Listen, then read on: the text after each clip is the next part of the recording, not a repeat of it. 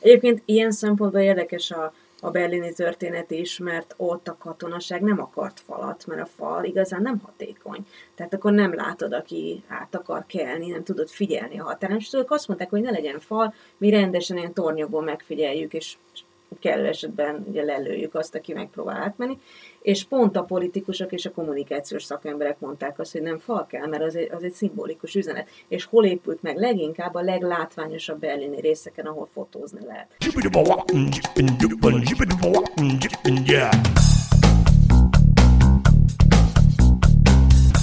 Üdvözlök mindenkit, ez itt a Határsértők negyedik része.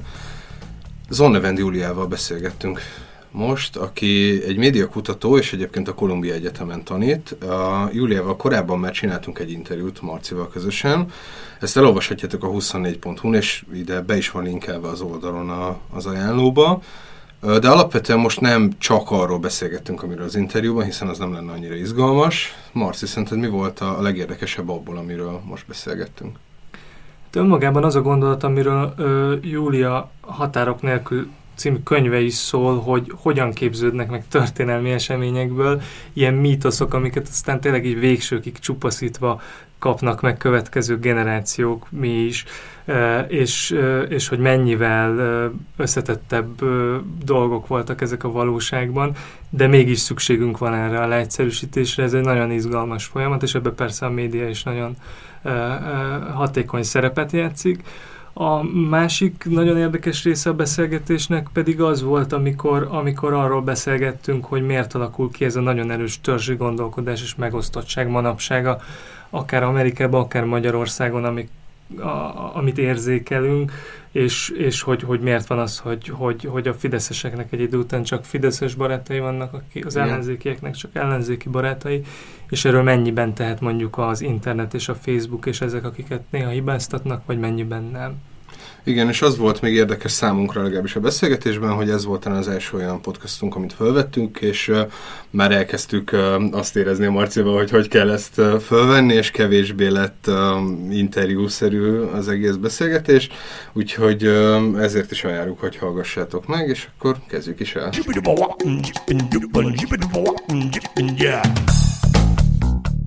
Üdvözlök mindenkit a Határsértők negyedik epizódjában. A, én Kerner Zsolt vagyok, és a podcast műsorvezető társam Jankovics Márton. Sziasztok! És a, a mostani vendégünk Zonna Vendi Júlia médiakutató. Köszönöm a meghívást!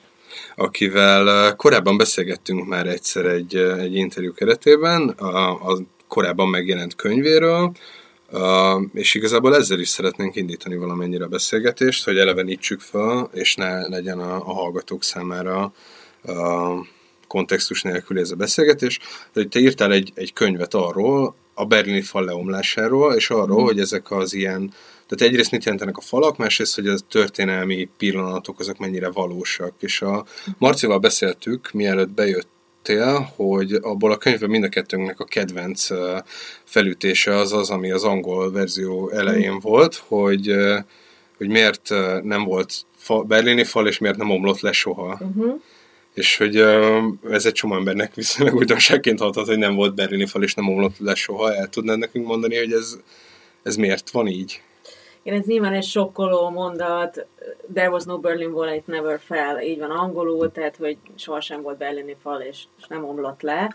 Tehát ez fontos megjegyezni, hogy nem konspirációs elméleteket írok, vagy, nem, nem, nem akarom a tényeket szétverni, vagy tehát nem erről van szó, hanem arról, hogy, hogy a berlini falról van egy elképzelésünk, hogy ez egy egyetlen fal, ami különleges estén leomolhat.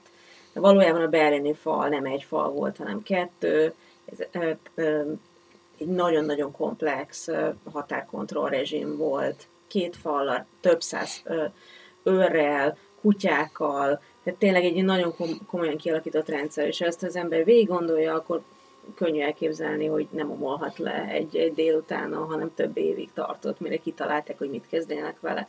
Tehát amiről a könyvem szól az az, hogy hogyan épül fel egy nemzetközi mítosz, tehát a valóságban van két fal, és egy hosszú, bonyolult történet, és ugyanígy maga a ledöntés is egy nagyon bonyolult politikai folyamat volt.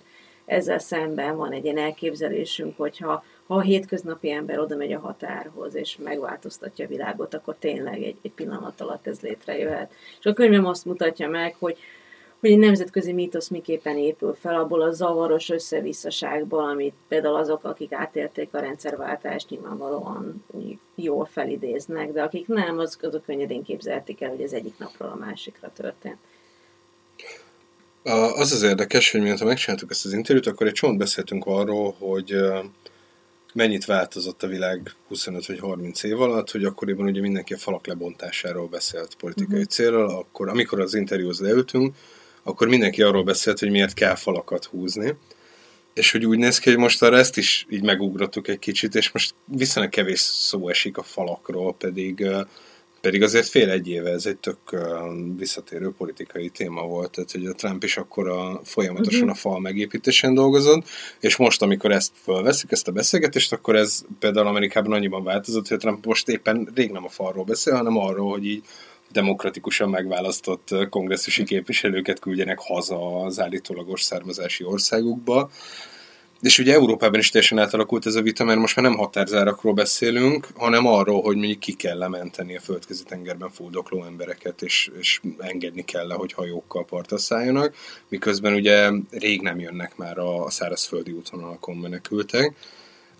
És hogy egyenes út vezet a, a, a falakról való beszédtől idáig, hogy ez így eszkalálódjon tovább? Ez egy nagyon érdekes kérdés. Hát amikor elkezdtem dolgozni ezen a könyvön 2011-ben, akkor a falakról alig beszélt bárki is. Tehát emlékszem ilyen konferenciákra, ahol páran ültünk, és ilyen obskurus téma volt teljesen.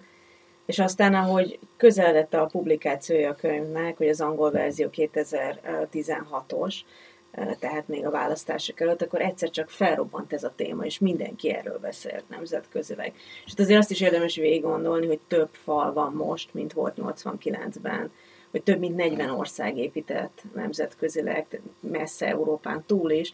Tehát, hogy ez egy nagyon-nagyon lényeges nemzetközi témává vált, teljesen ellentétesen a 89-es mitosszal.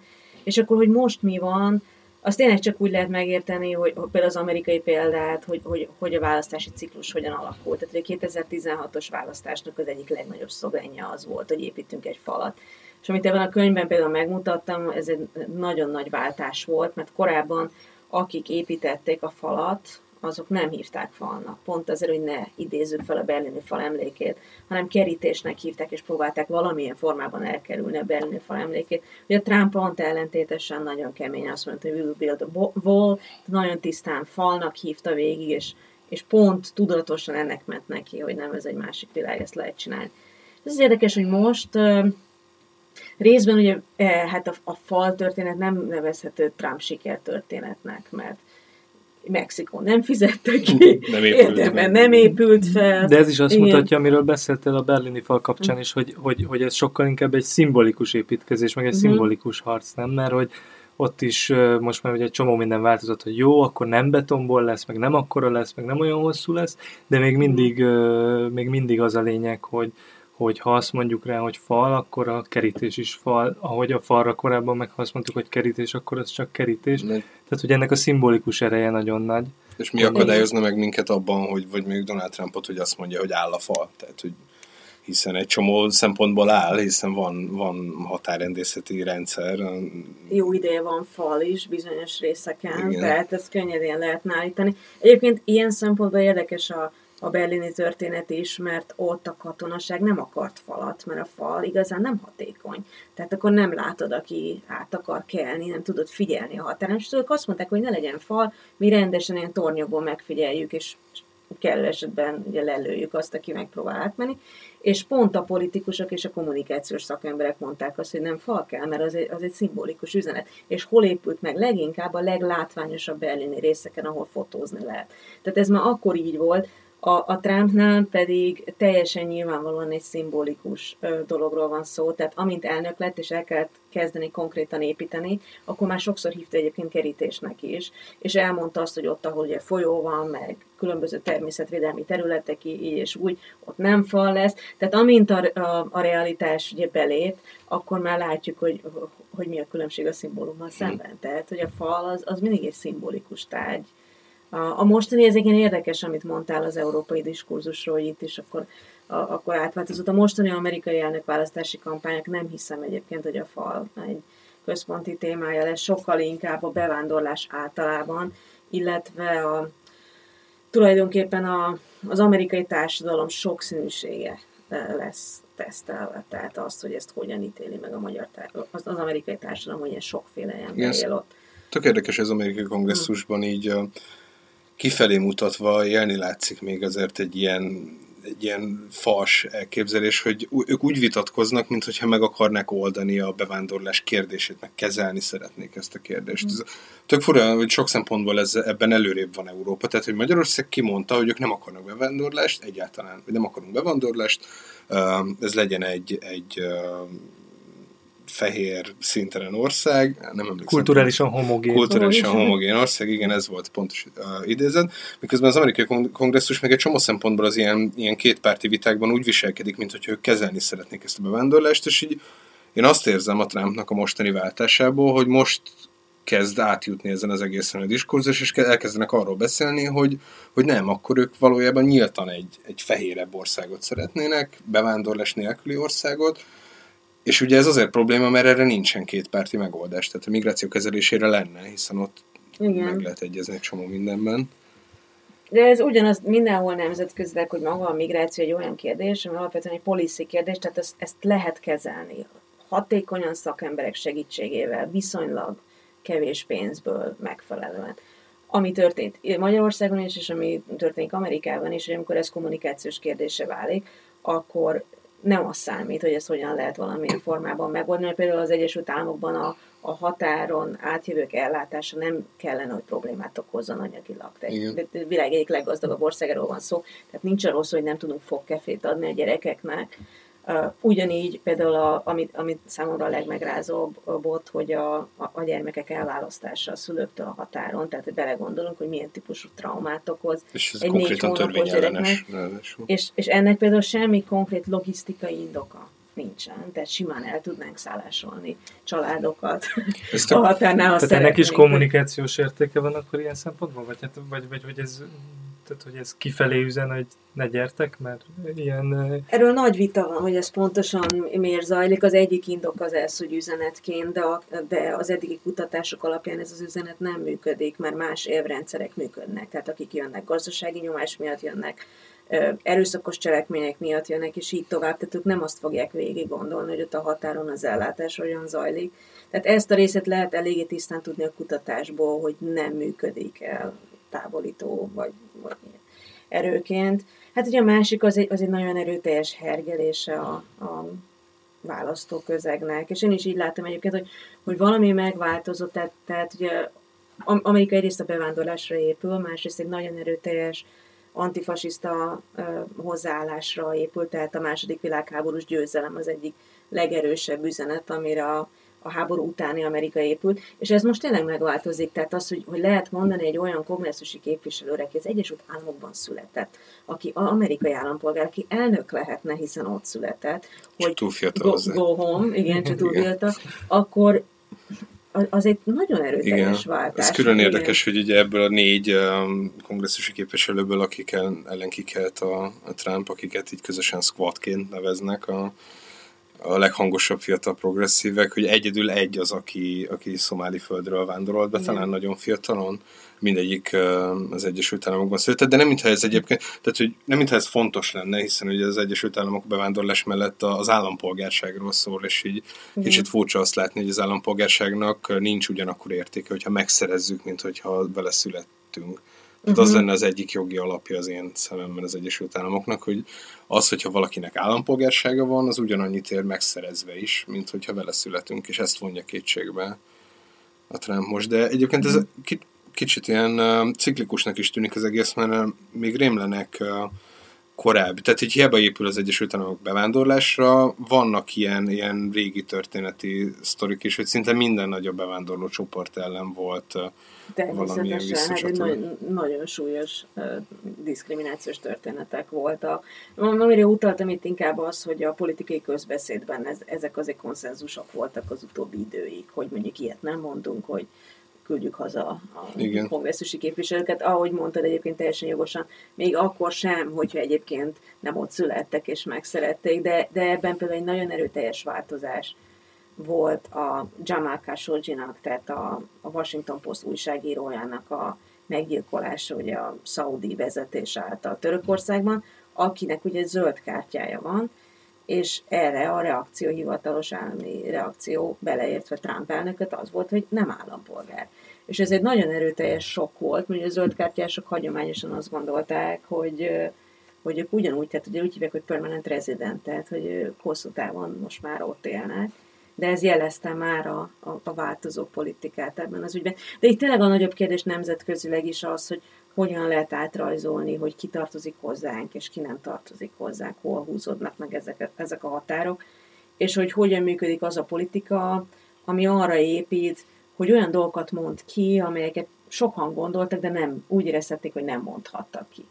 És most ez, ez a típusú lendület van bent. Nagyon sokan azt gondolják, hogy hát én ezt szerettem volna eddig is mondani, hogy menjenek, vagy most ki lehet mondani. És ez, az, az, bocsánat, Marci, hogy mindig én teszem fel a kérdéseimet helyette, uh, hogy uh, engem az kifejezetten érdekel, hogy ez mikor fog találkozni a valósággal ez az egész, hiszen ugye Budapesten is az van, hogy Magyarország azért nem egy annyira etnikailag, kulturálisan homogén ország.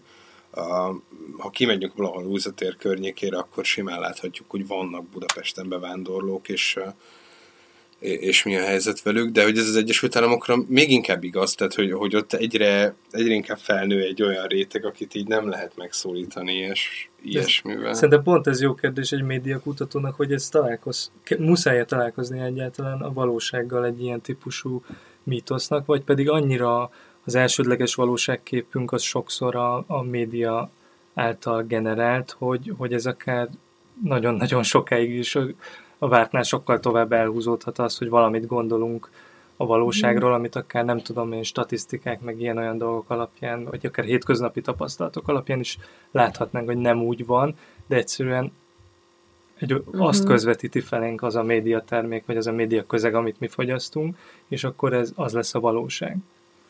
Hát igen, ez, ez tényleg egy ilyen 1 millió dolláros kérdés, hogy ez, ez ugye, ugye a, a remény általában az, és hagyományosan így gondolták a kutatók, hogyha az emberek vannak személyes élményei, mondjuk nem jól működik az egészségügy, az iskolában nem azt az oktatást kapja a gyerekem, amit szeretnék, és így tovább, akkor ezekkel a konkrétumokkal szembesülök, akkor az megrázhatja az egyébként felépített politikai mítoszt. Én egy kicsit ebben szkeptikus vagyok. Én azt gondolom, hogy ezek a politikai mítoszok, és itt tényleg azért fontos megjegyezni, hogy, hogy ez, ez nem csak a politikai jobb oldalon zajlik, hanem bármilyen politikai oldal épít fel nagyon erős politikai mítoszokat.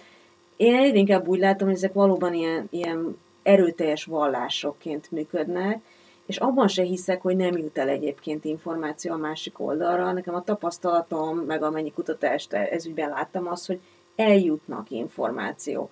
Tehát a, másik oldal mítoszával találkozunk a közösségi médián és máshol, de valamilyen módon, és ezt, ezzel küzdenek a, a politikatudósok, küzdenek a médiakutatók, azt látjuk, hogy egyre erőteljesebben elválnak a politikai oldalak, és ez olyan dolgokban is megnyilvánul a híres kutatás a Stanford részéről, hogy sokkal kevésbé fogadunk be a családunkba például. Tehát, hogyha valaki beházasodik, aki a másik politikai oldalról jön, mondjuk egy baloldali családban a, a lányom hozzámegy egy jobboldali pasihoz, ezt manapság az emberek sokkal kevésbé fogadják el, mint az 50-es, 60-as években, és ez egy nagyon érdekes kérdés.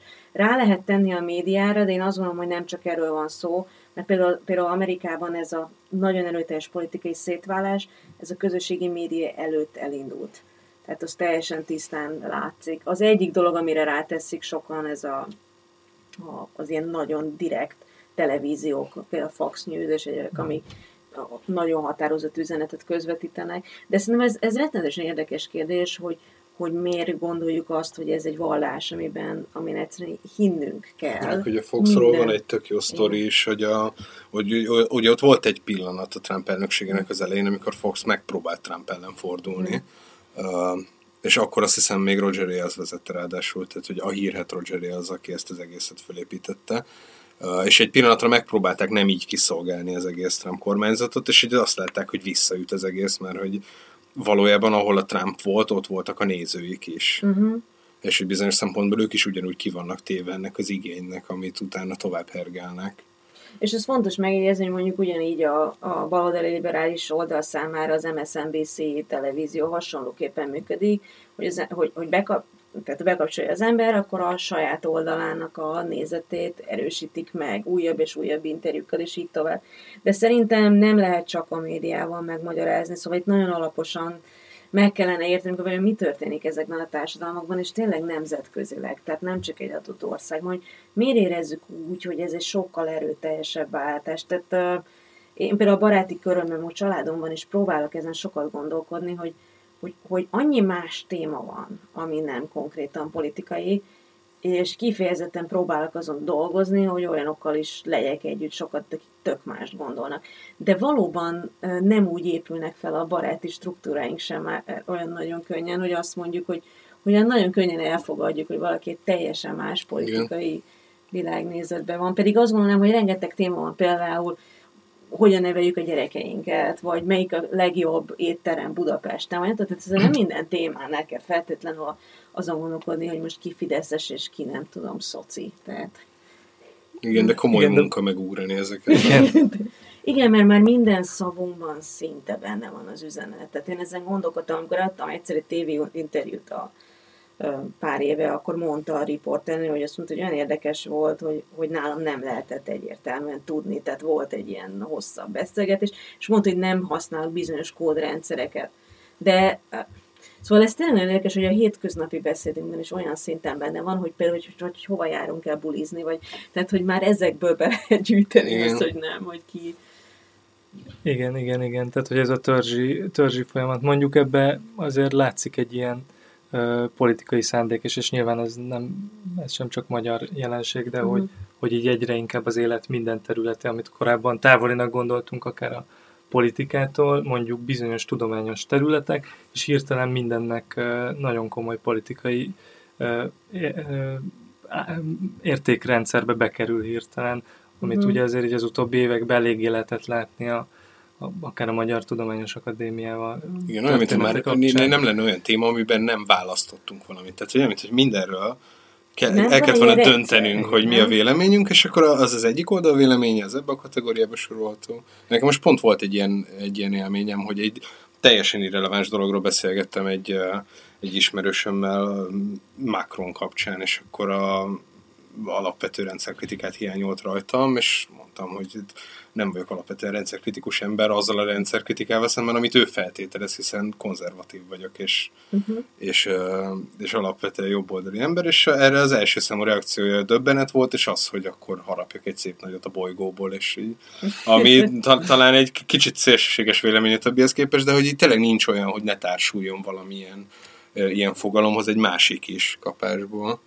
És szerintem ez erősödött. Nekem ez a tapasztalatom ilyen hazajárások kapcsán, és mondom, hogy erre tényleg tudatosan figyelek, hogy mind a családban, mind a baráti körben az legyen, hogy sokféle nézetű emberrel logok, ugye hétköznapi életben, amikor itthon vagyok, sokkal élesebb és sokkal jobban kell figyelni. Tehát most például legutóbb mondjuk most már az alternatív iskola téma is. Igen. Hirtelen, ugye én az AKG-ba jártam, tehát hogy ez fölmerül, hogy, hogy alternatív iskola, az most már egy olyan téma, amiről óvatosan kell kommunikálni. Tehát, hogy um, itt olyan empátiával kell hozzászólni, a másik az, mint hogyha konkrét traumákat beszélnénk ki. ki igen, és ez, ez, ez tényleg minden oldalra igaz, és, és, és sokat gondolkodom rajta, hogy, hogy, hogy miért erős, keményedett be ennyire, hogy ennyire rögtön tudjuk, tehát még egy taxiban 5 perc alatt kiderül. Igen. Nem, hogy a taxis milyen oldalon áll. Ez nem kellene szükségszerűen fél mondatok nem? alapján. De fél mondatok alapján azonnal ott van valamilyen módon a politika, és ha próbálod kikerülni, akkor is valamilyen módon becsúszik. Igen, és egyébként a leg, legnehezebb helyzetben akkor kerül általában az ember, amikor megpróbál tudatosan egyik ilyen törzshöz sem csatlakozva komplex véleményt formálni valamilyen kérdésről, mert akkor hirtelen ott találja magát sokszor, vagy időnként, hogy minden oldalról ellenségnek tartják, és a másik, nem tudom, törzs tagjának uh-huh. címkézik fel.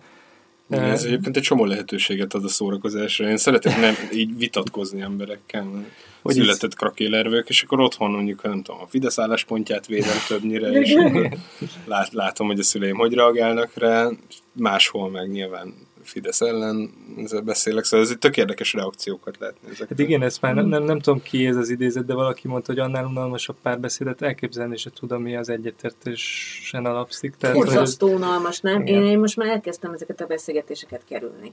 Engem ez nem érdekel. Tehát az, hogy most így ülünk, és akkor mindenki ugyanazt mondja, teljesen érdektelen.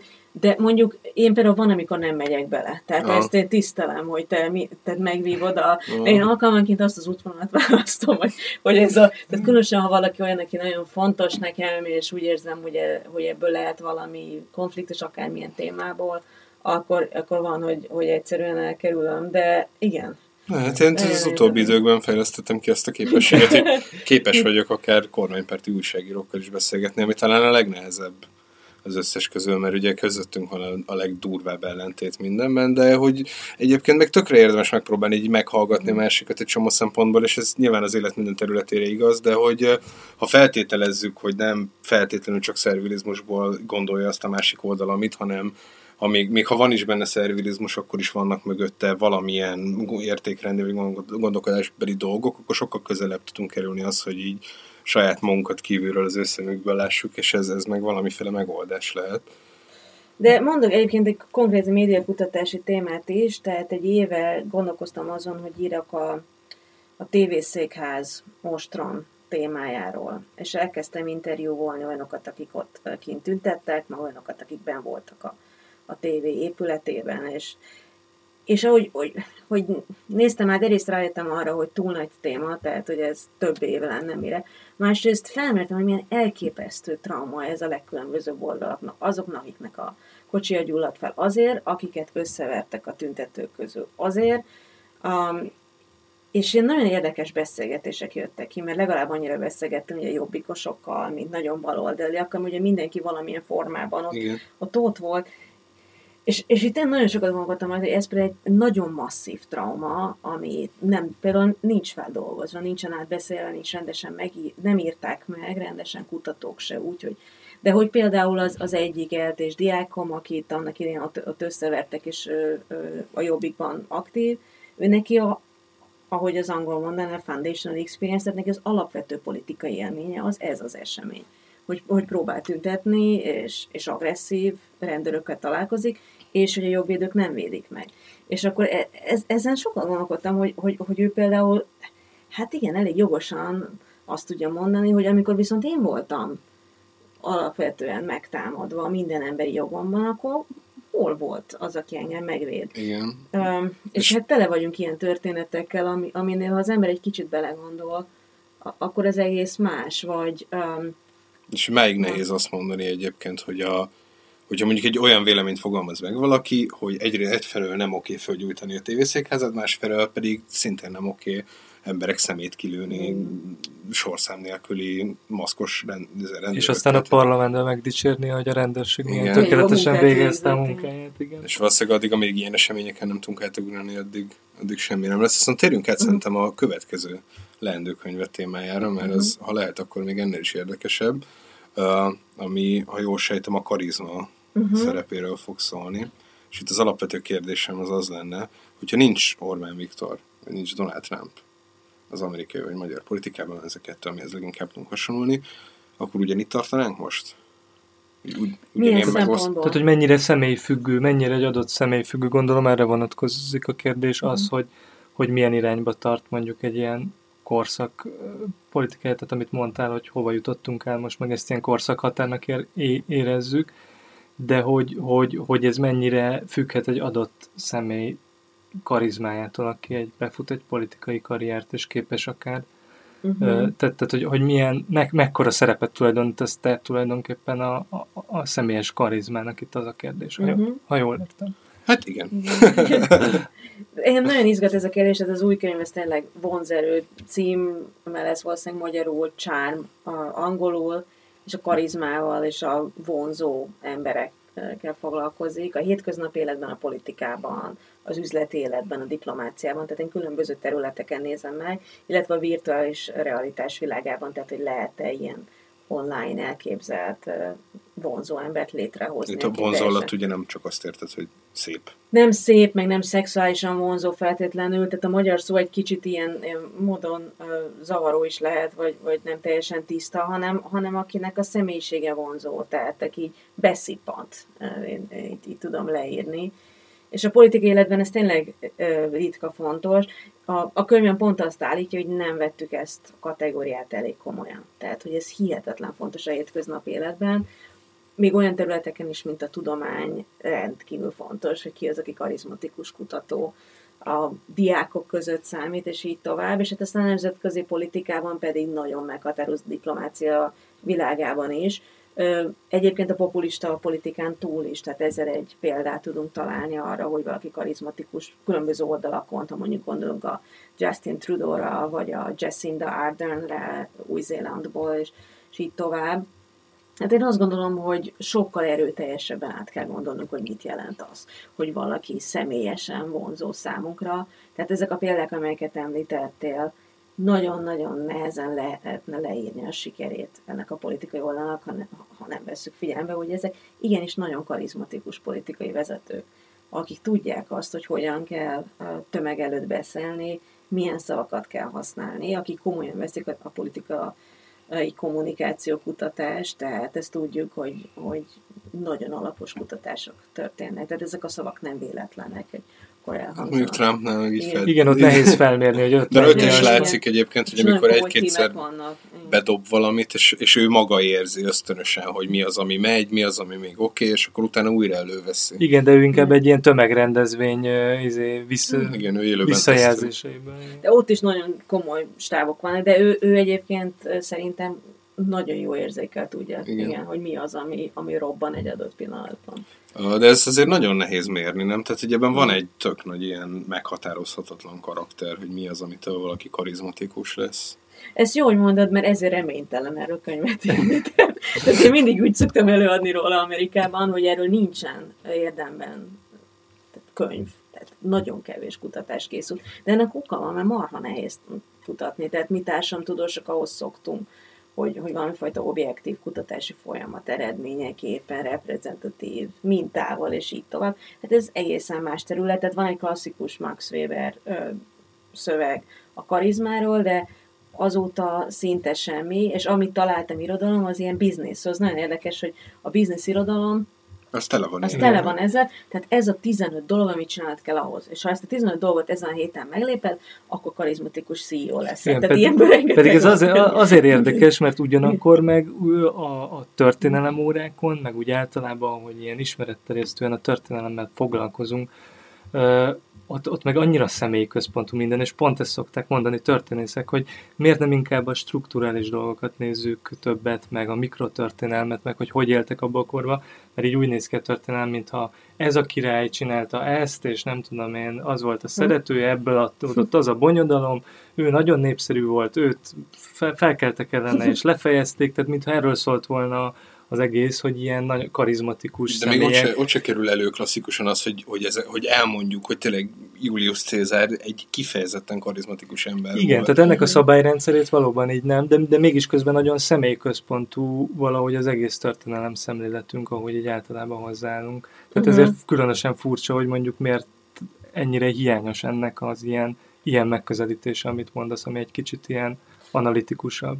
Igen, ez egy tényleg érdekes ellentét. Ahol még lehet találni kutatást, ez a pszichológia. Tehát ott volt ilyen karizmatikus személyiségek, vagy megnézni, hogy például megta- azt találták, hogy több metaforát használnak a karizmatikus politikai vezetők, mint a nem karizmatikusak. Tehát ott vannak ilyen, ilyen kutatások, amelyek konkrétan laboratóriumi tesztelésé a pszichológián belül, de gyakorlatilag ott van irodalom, és igen, ez az üzleti, ami rettenetesen érdekes, hatalmas üzletág épül erre, ilyen különböző tréningek, hogy elmész egy hétvégére, és akkor ilyen karizmaképzés. Igen, és természetes vezetőt képeznek, mert ami önmagában egy axiom. Ha a metafora használata mérvadó, akkor a költők ezek szerint nagyszerű politikusok De például tudjuk azt, hogy híres történt a Bill Clintonról, hogy hogy azok is, akik utálják, ha találkoznak vele, hirtelen teljesen bevonza őket, mert mit csinál? Tehát úgy beszél vele, hogy csak rád figyel, mm az egész világ megszűnik, a te kis sarki közérted érdekli, és, és azt érezteti veled, hogy a sarki közérten kívül semmi sincs a világon, és ez, ez tényleg egy ilyen elképesztő Igen. skill. Igen. Egyébként mert... Boris Johnsonról mondják most pont éppen, hogy neki ugye van rengeteg rossz tulajdonsága, de hogy ez pont egy jó tulajdonsága, hogy azok az em- hogy megjegyzi az emberek nevét, akikkel találkozik, készfogásnál ráfigyel, meghallgatja. De ezt egyébként legutóbb nem egy politikussal, hanem, de szintén egy nagyon ellentmondásos, sokak által imádott, mások által gyűlölt emberrel ezzel a kanadai professzorral, Jordan Peterson itt járt Magyarországon, a Brainbaron, mm. és akkor volt vele egy ilyen kis sajtó találkozó, ahol voltam, egy kérdést fel lehetett tenni neki. Nem is ez volt az érdekes, hanem tényleg ez, amit amit mondtok, hogy, hogy iszonyatos erős volt az, ahogy ő odafigyel emberekre, és, és ott értettem meg igazából így élőben kicsit azt, hogy miért van ennek ekkora ereje, mert ez szerintem ilyen tömeges szinten is meg tudja amúgy csinálni az ilyen beszédein, hogy tényleg azt érzik az emberek, hogy rájuk figyel, és nem, nem az az igazán fontos mindig, hogy mit mond éppen, vagy az most hülyeség, vagy nem hülyeség, vagy egyetértek el vele, vagy nem, hanem mm. az, hogy, hogy, hogy ő csak rá, tehát neki tényleg fontos az, hogy te ott vagy, te személyesen, és abszolút neked szenteli azt az x percet, amíg találkoztok, még uh-huh. ha az csak tényleg egy aláírásra, meg egy közös fotóra elég, akkor is úgy érzed, hogy ez egy jelentőségteljes találkozás volt. Uh-huh. Ez, ez, ez az egyik, amit találtam így sokféle könyvben, mert próbálom megtalálni azokat a pontokat, amelyek ugyanazok, tehát, hogy valami, amit lehet használni, de sokkal nagyobb küzdelem, mint gondoltam, hogy valamiért elkerülik a társadalomtudósok, és tényleg csak ezt tudom válasznak adni, tényleg nagyon nehéz, tehát hogyan határozod meg, hogyan definiálod a vonzerőnek pont az a lényege, hogy nem ugyanúgy működik a különböző helyzetekben, és minden emberrel más. Tehát erre például mindig megkérdeznek tőlem, különösen amikor ilyen kockafejűeknek adok elő, hogy, hogy és hogyan definiálod, és akkor akarnak egy ilyen három mondatos izé, listája, nem tudom mivel, és akkor mindig mondom, hogy ezzel megölöd. Tehát ez pont, pont az, az a tulajdonság, ami, hogyha ilyen módon elkezded leírni, akkor meghal. Igen, De... egyetlen ilyen kvázi jó definíciót olvastam valaha erről, az, az pedig az volt, hogy a, az, az az ember igazán karizmatikus, akinél, hogyha belép egy szobába, akkor a szoba alapvető hangulata változik meg. És ez is egy ilyen, ilyen művészi és nehezen megfogalmazható leírás, de tényleg vannak ilyen emberek, akikről pontosan tudod, hogy most valaki bejött a, a szobába, és erről beszélgettünk is talán régen, ha jól emlékszem, hogy így amikor belép a terembe egy Orbán Viktor, vagy egy Donald uh-huh. Trump, akkor a, a hangulat megváltozásában vajon mekkora szerepet játszik az ő személyiség, és mekkora a hatalom feltételezése. Tehát, hogy Orbán Viktor azért nem csak azért Orbán Viktor, mert olyan szuper képességei vannak, bár egyébként azok vannak, hanem azért is, mert tudjuk, hogy ő a miniszterelnök, és tudjuk, hogy ő a főnök. Nyilván, eh, tehát rengeteg ilyen társadalmi faktor, hogy mi hívjuk, befolyásolja azt, hogy hogyan látunk valakit. Tehát például mondjuk a katedrán álló tanárnál is nyilván van egy extra vonzereje annak, hogy, hogy, hogy egy hatalmi szituációban nem véletlenül, hogy annyira erőteljesen kontrollált a tanár-diák viszony.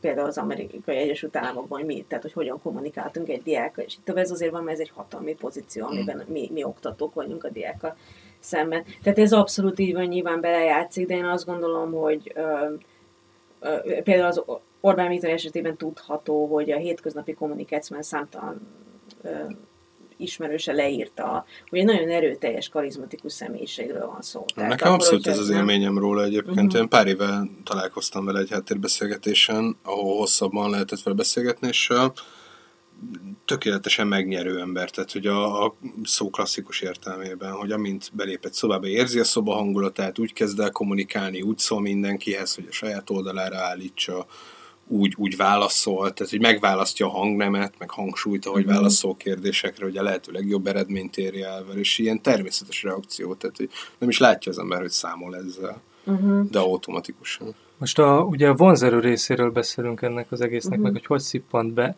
de egyébként ö, egyébként az feltétele, vagy ez egy ilyen mintázata a karizmatikus mondjuk vezetőknél, vagy bármilyen típusú hatalmi pozícióban lévő embereknél, hogy, hogy, ö, hogy amennyire rajongani, rajonganak sokan értük, annyira utalják is őket közben, tehát ez ilyen yin és jánként így egymást feltételezi, mert most nekem hirtelen nem nagyon jut eszembe olyan példa, ahol ez így ne lenne nagyon megosztó egy karizmatikus embernél, aki mondjuk elért valami, valamit. Hogy, hogy legalább uh-huh. annyian utálnák is, mint amennyien és legalább olyan intenzíven, mint amennyire rajonganak uh-huh. érte. Ezért azért azt, azt kell figyelembe venni, hogy, hogy beszéltük, egy, egy egyre inkább polarizált közegbe érkezik egy vonzó személyiség. Tehát a, a politika kommunikáció hosszú ideje azt állítja, hogy az elmúlt 30 évben sokkal nagyobb figyelem esik a, a személyekre, tehát a politikus személyre.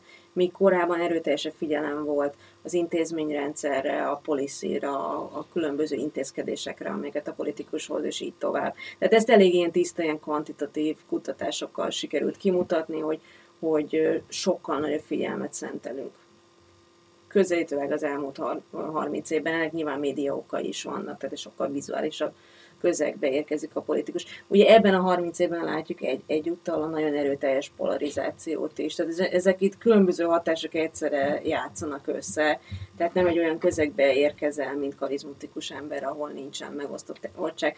Viszont maga, szerintem a karizma önmagában nem feltétlenül, hogy, hogy így szétválasztod. Mondjuk egy hétköznapi karizmatikus emberre gondolsz, mondjuk a helyi, helyi fagyizóban, nem feltétlenül gondolsz rögtön ellenségekre is. Tehát, hogy ez lehet, nincs ellentábor általában. Igen, igen, mondjuk igen. Hát meg ugye a szélszesekről tényleg azt mondják, tehát hogy az igazán jó szélszesek azok hihetetlenül karizmatikus emberek. Abszolút. Nem véletlenül, hogy a business literature, vagy az business irodalomban van ez a részletes elemzés a karizmának, hogy, hogy te használt autókereskedők, Igen. és így tovább, tehát erre nagyon nagy szükség volt, de ha visszagondolunk a tanárainkra is, annyira nyilvánvaló volt, hogy ki volt karizmatikus az általános iskolai tanárokból, és kit csináltunk ki. Ugye, aki nem rendelkezett ezzel a skiller így az első naptól fogva. Egyébként van egy, most csak erről jut eszembe, hogy ez a használt autókereskedő, mm. és mondjuk egy karizmatikus politikai vezető hasonlóságai a a Paolo Sorrentino, az Oscar díjas rendezőnek volt tavaly vagy tavaly előtt egy filmje a Berlusconiról, uh-huh. és abban van egy fantasztikus jelenet, amikor így a Berlusconi már száműzték az olasz politikai életből, és még a nagy visszatérés előtt ott busong a szardiniai nyaralójában, teljesen elbizonytalanodik valami miatt a saját politikai képességeiben, és felüti a szaknépsort, hogy nem tudom, egy telefonkönyvet, egy ilyen Olaszország telefonkönyvet, egy random városból fölhív egy telefonszámot, és egy valami idős néni veszi föl, akivel soha természetesen nem találkozott, nem árulja el azt, hogy ő a volt miniszterelnök, uh-huh. hanem megpróbál eladni neki valami nagyon nagy hülyeséget, mert nem emlékszem pontosan micsodát, nagyon drágán uh, valamit tett, tehát egy ilyen kereskedőnek adja ki magát,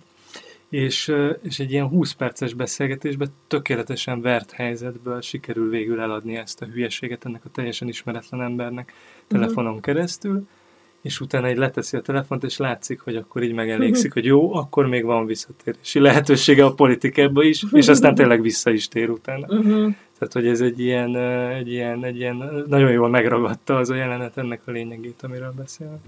De a, a, a befolyásnak nagyon nagy uh, irodalma van, és hogy, hogy hogyan tudunk valakit rábeszélni valamit. Hát tényleg mindannyian tudjuk ezeket a példákat, amikor egy igazi jó szélzes megpróbál nekünk valamit eladni.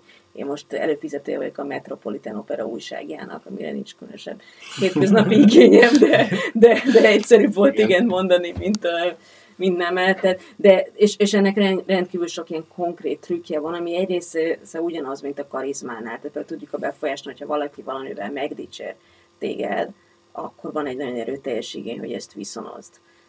Tehát, hogy, hogy egy igazi karizmatikus ember az, az pontosan fogja tudni, hogy mi az, ami területen téged meg lehet dicsérni rögtön az elején, és akkor úgy érzed, hogy ezt vissza kell adni valamilyen formában. Vannak ezek ilyen... a klasszikus trükkök, amikor úgy is volt, hogy a, hogy kölcsön kell adni valakinek azonnal, és akkor érzi, hogy az adósod marad, és lekötelezettebb lesz. De hát nekem régi elméletem az is, hogyha valaki egyszer pénzzel támogatott egy pártot vagy egy újságot, akkor sokkal nehezebben hagyja abba az olvasását, vagy sokkal nehezebben szavaz rájuk, mert investáltak. Ez, ez, ez bizonyított tény. Tehát, hogy lojálisak vagyunk, tehát ez, ez egy pszichológiai kutatási tény. Tehát nagyon, ezért nagyon nehéz eltéríteni bárkit az adott politikai oldaltól, mert úgy érezzük, hogy, hogy, hogy ebben investáltunk, tehát hogy elkötelezettek voltunk. Tehát, hogyha azt mondtuk négy évvel ezelőtt, hogy mi ebben hittünk, marha nehéz azt mondani. Négy év múltán, hogy én ebben egyszerűen hülye voltam, vagy pontatlan, vagy nem értettem, vagy... Mert, mert úgy érezzük, hogy, hogy, hogy tartozunk ennyivel egy hitnek, amit már uh, támogattunk korábban. Jó, azt hiszem, hogy uh, Igen, ne felejtsük el a végső kérdést, amit mindenkinek felteszünk. Tényleg, majdnem elfelejtettük a végső van kérdést. Egy, van egy ilyen záró akkord, amitől néhányan zavarba szoktak jönni, de szerintem Igen, nem a, a végső kérdésünk az mindig az, hogy hogy mondj nekünk három olyan könyvet, amit vagy épp most olvasol, vagy pedig segít megérteni azt, amivel te foglalkozol. Uh-huh. Hú, ez, egy, ez tényleg érdekes kérdés, hogy mi az, Igazából ami... egy ilyen kis ajánló. Igen, és lehet, hogy ez az a kérdés, amit valójában eleve előre el kellene mondanunk a, a vendégeinknek, de uh-huh. sokkal jobb spontán válaszok szembe születnek belőle, mint, mint az előre felkészültek. Uh-huh. Ami nekem most hatalmas élmény volt a Yuval Noah Harari-nak a Homo sapiens, nem tudom, hogy a magyar cím, ugyanez. Sapiens. Igen, volt, volt, a, volt a címe. Tehát ez egy olyan könyv, ami tényleg újra gondoltatott velem nagyon sok, mint ugye ez arról szól, hogy az emberiség korai története. Tehát, hogy, hogy, hogy miért vagyunk itt, és miért mi vagyunk itt, és miért nem egy más faj, és, és uh, miben különbözik. Tehát ilyen apróságok, hogy, a, hogy a, az állatvilágban a férfiak tarkábbak és színesebbek. Az emberi világban miért lett az, hogy a nőkön van a, az ékszer, és így tovább? Miért néz ilyen egyszerűen ki egy amerikai elnök egy öltönyben, miközben pár száz éve még tarkán öltöztek a politikusok. Szóval, és nagyon sok mindent egyszerűen így megrázott bennem. És Harari is egyébként nagyon karizmatikus személy élőben, én vele találkoztam nemrég. És, és, és rá is igaz ez, igen. És nem, nem, ő egyébként második, tehát nem ez az ilyen direktben ilyen politikai karizmatikus, de figyel rá az ember folyamatosan, hogy beszél. Bár ott mm. nyilván jobban él a feltételezés, hogy azért figyelünk rá, mert okos dolgokat mondott korábban, mint, mint az, hogy egyszerűen ennyire érteni ezt az egészet, de ért is. Uh-huh.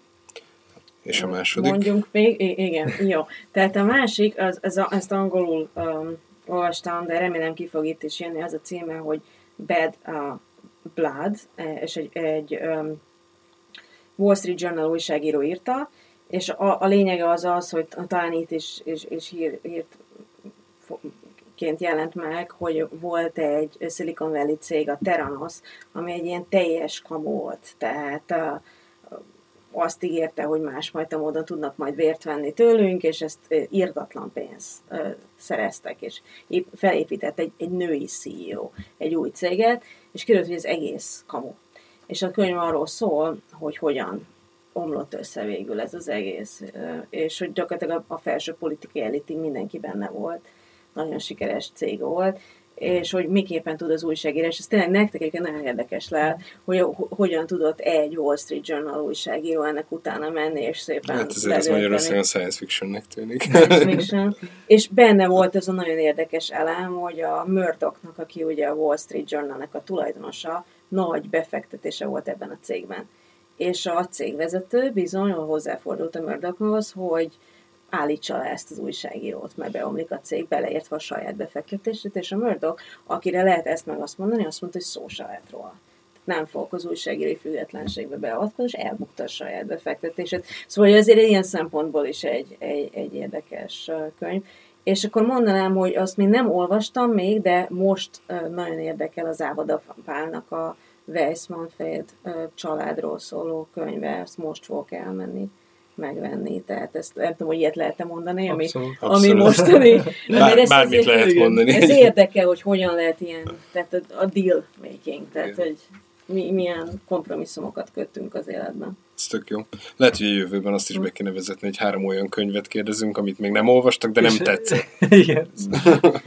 De lehet, hogy ilyen alaposabban végig gondoltam volna. Ez érdekes, hogy ezt is hirtelen volt be, mert akkor az ember jobban... Neki megvan a varázs. Szerintem igazabb válaszokat kapunk így, mint hogyha előre elmondanánk a kérdést, és föl lehetne rá készülni. Hát jó, nagyon szépen köszönjük Zonna Mendüliának, hogy eljött, és Jankovics Mártonnak is, hogy ismét segített beszélgetni. Köszönöm szépen a meghívást, nagyon érdekes volt. Sziasztok!